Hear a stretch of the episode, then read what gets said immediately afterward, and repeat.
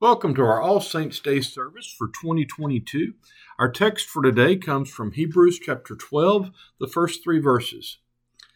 Therefore, since we are surrounded by so great a cloud of witnesses, let us also lay aside every weight and the sin that clings so closely, and let us run with perseverance the race that is set before us, looking to Jesus, the pioneer and perfecter of our faith, who, for the sake of the joy that was set before him, endured the cross disregarding its shame, and has taken his seat at the right hand of the throne of God.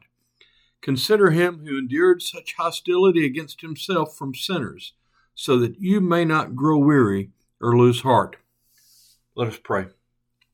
Almighty God, we thank you so much for the saints that have gone before, for all of those godly men and women who have paved the way for the ministry that we share today. Lord, we know that today they have passed the baton on to us. Fill us with your Spirit that we might faithfully continue what they've started, that your kingdom may continue to grow in the world. Lord, I ask that the words of my mouth and the meditations of our hearts be acceptable in your sight, O Lord, my strength and my Redeemer. Amen. Today is a day for looking back, and it's appropriate that we should do so. We stand on the shoulders of some faithful saints, great men and women and it is right that we should honor them today. We named their names during the service. We lit candles in their memory. We tolled a bell for each one of them. We were reminded of the impact that they've had on our lives and on the life of the church. Each one contributed something to making Forest Lake what it is today. And we are better off in so many ways because of the way that they served Christ and His church In fact, in a very real sense, they are still present with us. We are, in fact, surrounded by a great cloud of witnesses that continues to shape who we are and who we are becoming. I still walk into the kitchen and I see Downey sitting on his on his stool prepping for our Wednesday night meal. I walk into the sanctuary on Sunday mornings and I can see Bill Clark sitting in his spot. He'd call me over to offer me a little bit of wisdom or to say some kind words. After the service, Ethel Caffey would meet me in the narthex with ideas about improving our worship experience, always calling us to something better. I think about Hillary, who came to me on his last worship service ever in this life and still offered to usher, even though he was concerned that he would not be able to get up the steps if he needed to because he felt so bad, but still serving serving at the very end. We could go through the whole list, couldn't we? And we could add to it from those saints from previous years. So many people have done so much to get us where we are. Forest Lake is the church that we love, largely due to the faithfulness of the saints that have gone before us. And it's a good thing to pause today and remember their lives and their contributions. But we don't want to get stuck there. It's not good for the church, and it doesn't actually honor their lives if we get stuck with our memories of the past. When my best friend died at 19, his mom turned his bedroom into a shrine. She kept everything just like it was the last time he was in it. She wouldn't consider using the room for any other purpose for the rest of the family. She wouldn't consider donating any of his stuff to worthy causes or even giving it to family and friends. She wanted to preserve things just like they were. And let me be clear, I wouldn't judge her for that. I don't judge her for that. It makes sense in a regard.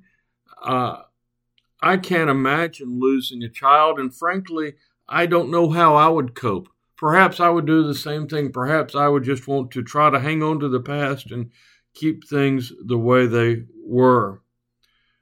But what I saw in her is it wasn't healthy.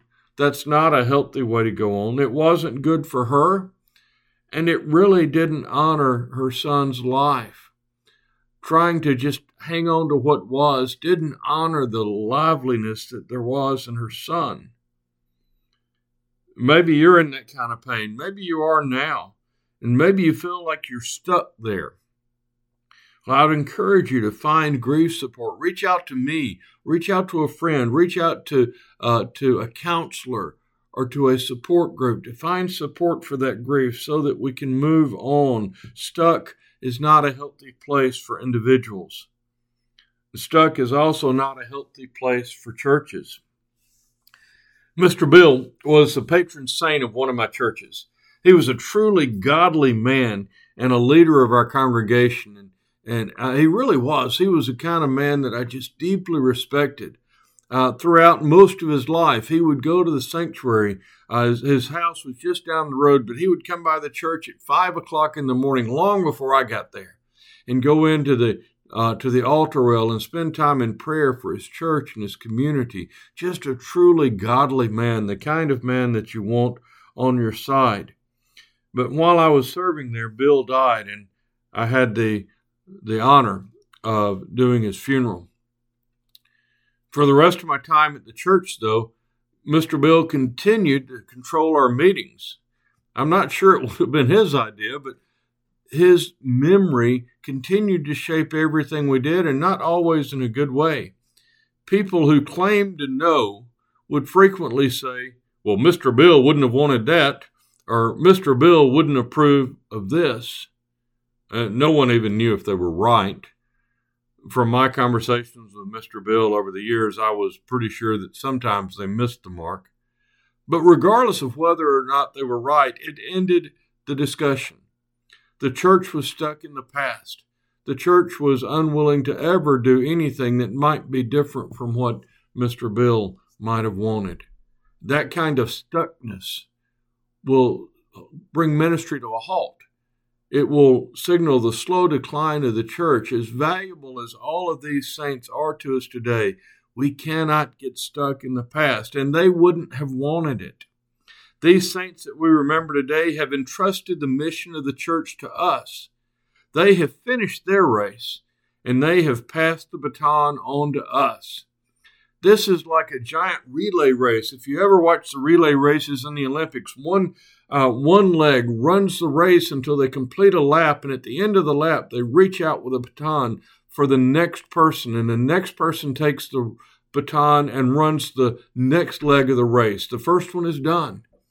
Well, in a very real way, these folks that we remember today have passed us the baton, and they are counting on us to grip that baton and run the race that is set before us to continue what they've started.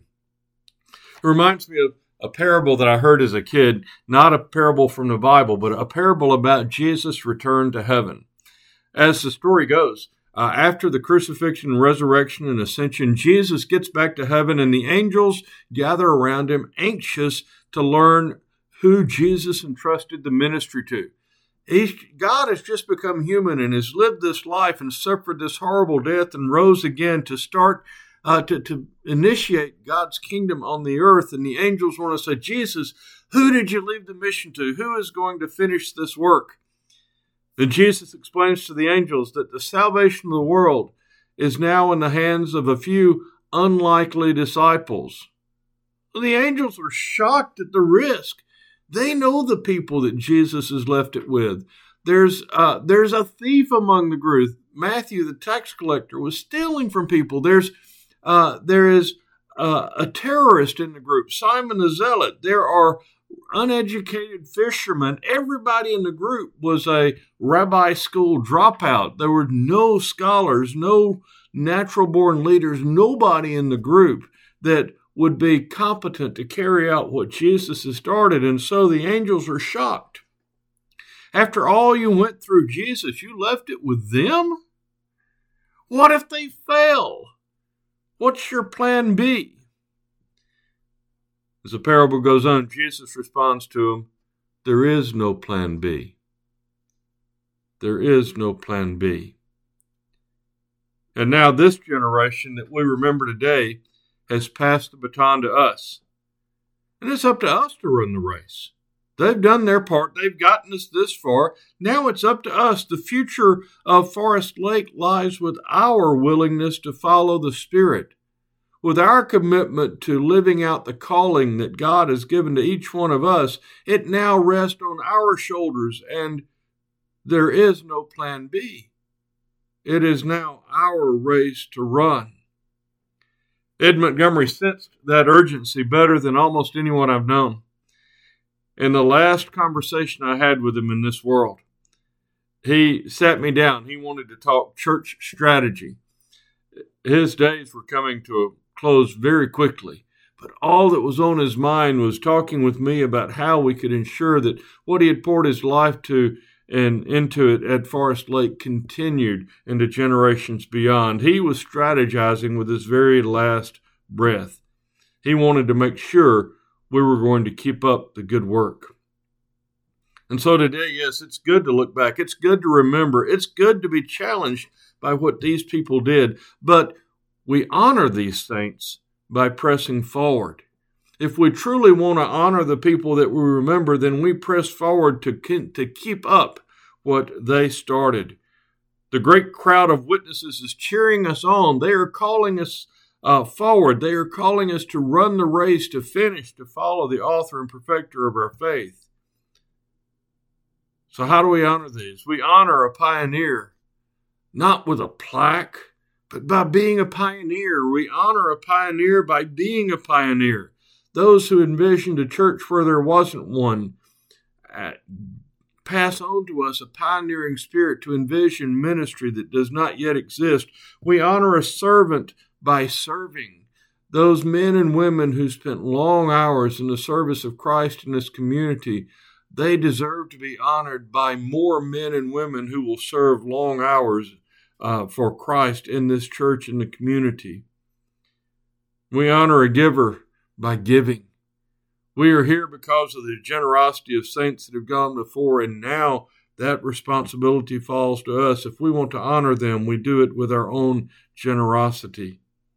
Whatever we remember about these saints is an invitation. No, it's a calling for us to continue the work that they did. Think about the folks we've named today. Think about the others that have gone before. Whatever it is that comes to your mind about them is a calling for us to move forward, to continue what they did. No plan B. See, we are surrounded by so great a cloud of witnesses. They are cheering us on. Turn loose of everything that holds you back faithfully continue to run the race that we're running. And what will become of their work? Well, we're still writing that story. And with God's help, I pray that we will pass this great work on to the next generation. Amen.